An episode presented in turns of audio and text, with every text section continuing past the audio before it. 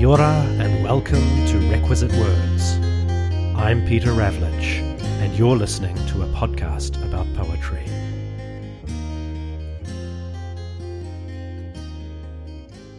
It's been a turbulent year for so many, including myself. As the many winds of 2020 billow around us, poetry can offer one source of comfort by allowing us to indulge in enduring imagery that has weathered the centuries, remaining as potent now as when quill first touched paper.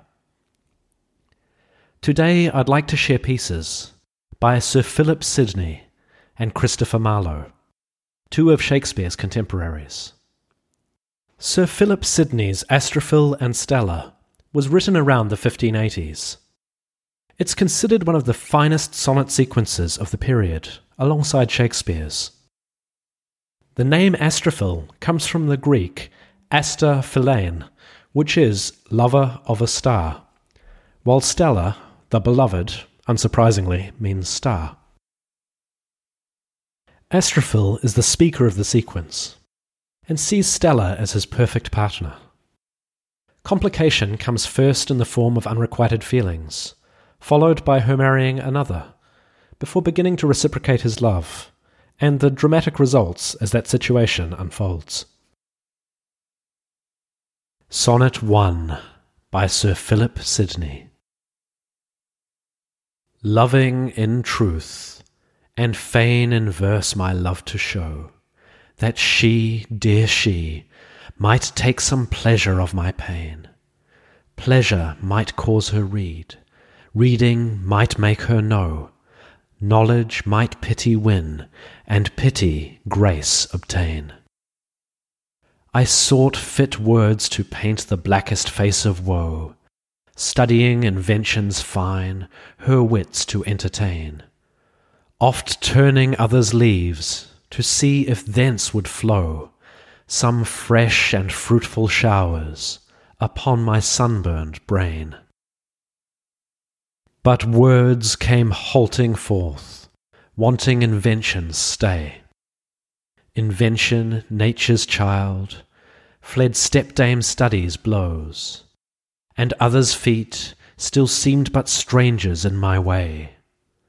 Thus great with child to speak, and helpless in my throes, biting my truant pen, beating myself for spite, fool said my muse to me, look in thy heart and write.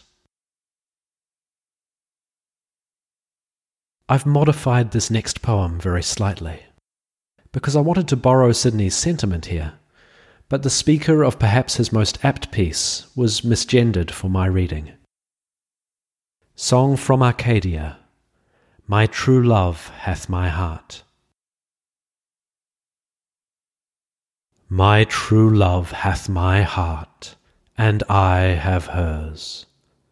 By just exchange, one for the other given. I hold her dear, and mine she cannot miss. There never was a bargain better driven. Her heart in me keeps me and her in one. My heart in her her thoughts and senses guides. She loves my heart, for once it was her own. I cherish hers, because in me it bides. Her heart her wound received from my sight. My heart was wounded with her wounded heart. For as from me, on her her hurt did light. So still methought, in me her hurt did smart.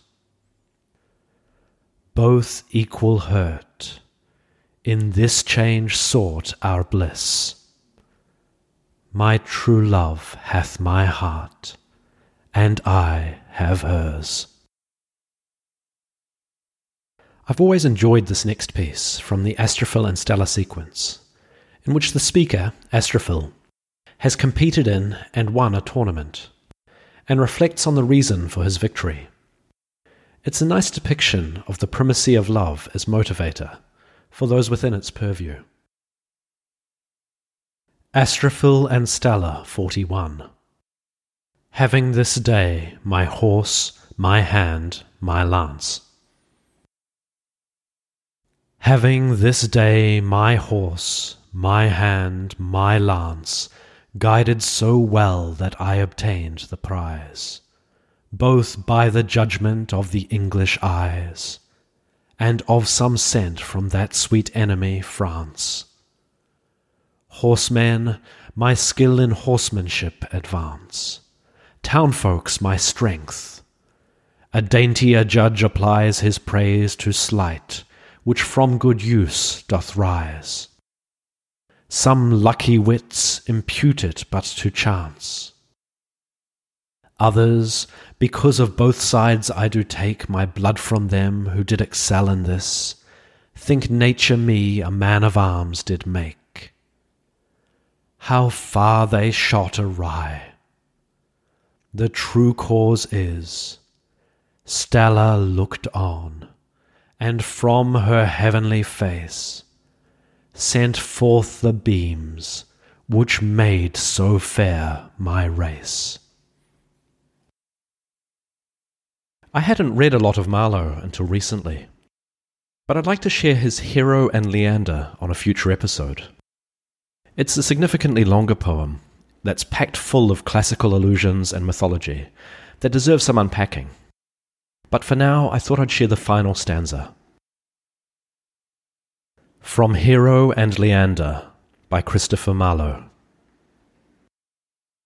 It lies not in our power to love or hate, for will in us is overruled by fate. When two are stripped, long ere the course begin, we wish that one should lose, the other win. And one especially do we affect of two gold ingots, like in each respect. The reason no man knows, let it suffice. What we behold is censured by our eyes. Where both deliberate, the love is slight. Who ever loved that loved not at first sight? I'd like to conclude this episode with a really simple, beautiful poem by Christopher Marlowe. It's a litany of offerings to the beloved, but rooted in the fundamental pleasures of the pastoral context. In essence, it's simply an offering of self. Because these are the things that the shepherd speaker represents and aspires to. There's no begging, no coercion or bargaining or railing against fate. It's simply an offer of who he is and can hope to be. And that has, I think, some timeless appeal. The Passionate Shepherd to His Love by Christopher Marlowe. Come live with me and be my love, and we will all the pleasures prove that valleys, groves, hills, and fields woods or steepy mountain yields. And we will sit upon the rocks, seeing the shepherds feed their flocks, by shallow rivers to whose falls melodious birds sing madrigals. And I will make thee beds of roses and a thousand fragrant posies a cap of flowers and a kirtle, embroidered all with leaves of myrtle. A gown made of the finest wool, which from our pretty lambs we pull, fair lined slippers for the cold, with buckles of the purest gold. A belt of straw and ivy buds, with coral clasps and amber studs and if these pleasures may thee move, come live with me and be my love. The shepherd swains shall dance and sing for thy delight each May morning. If these delights thy mind may move, then live with me and be my love.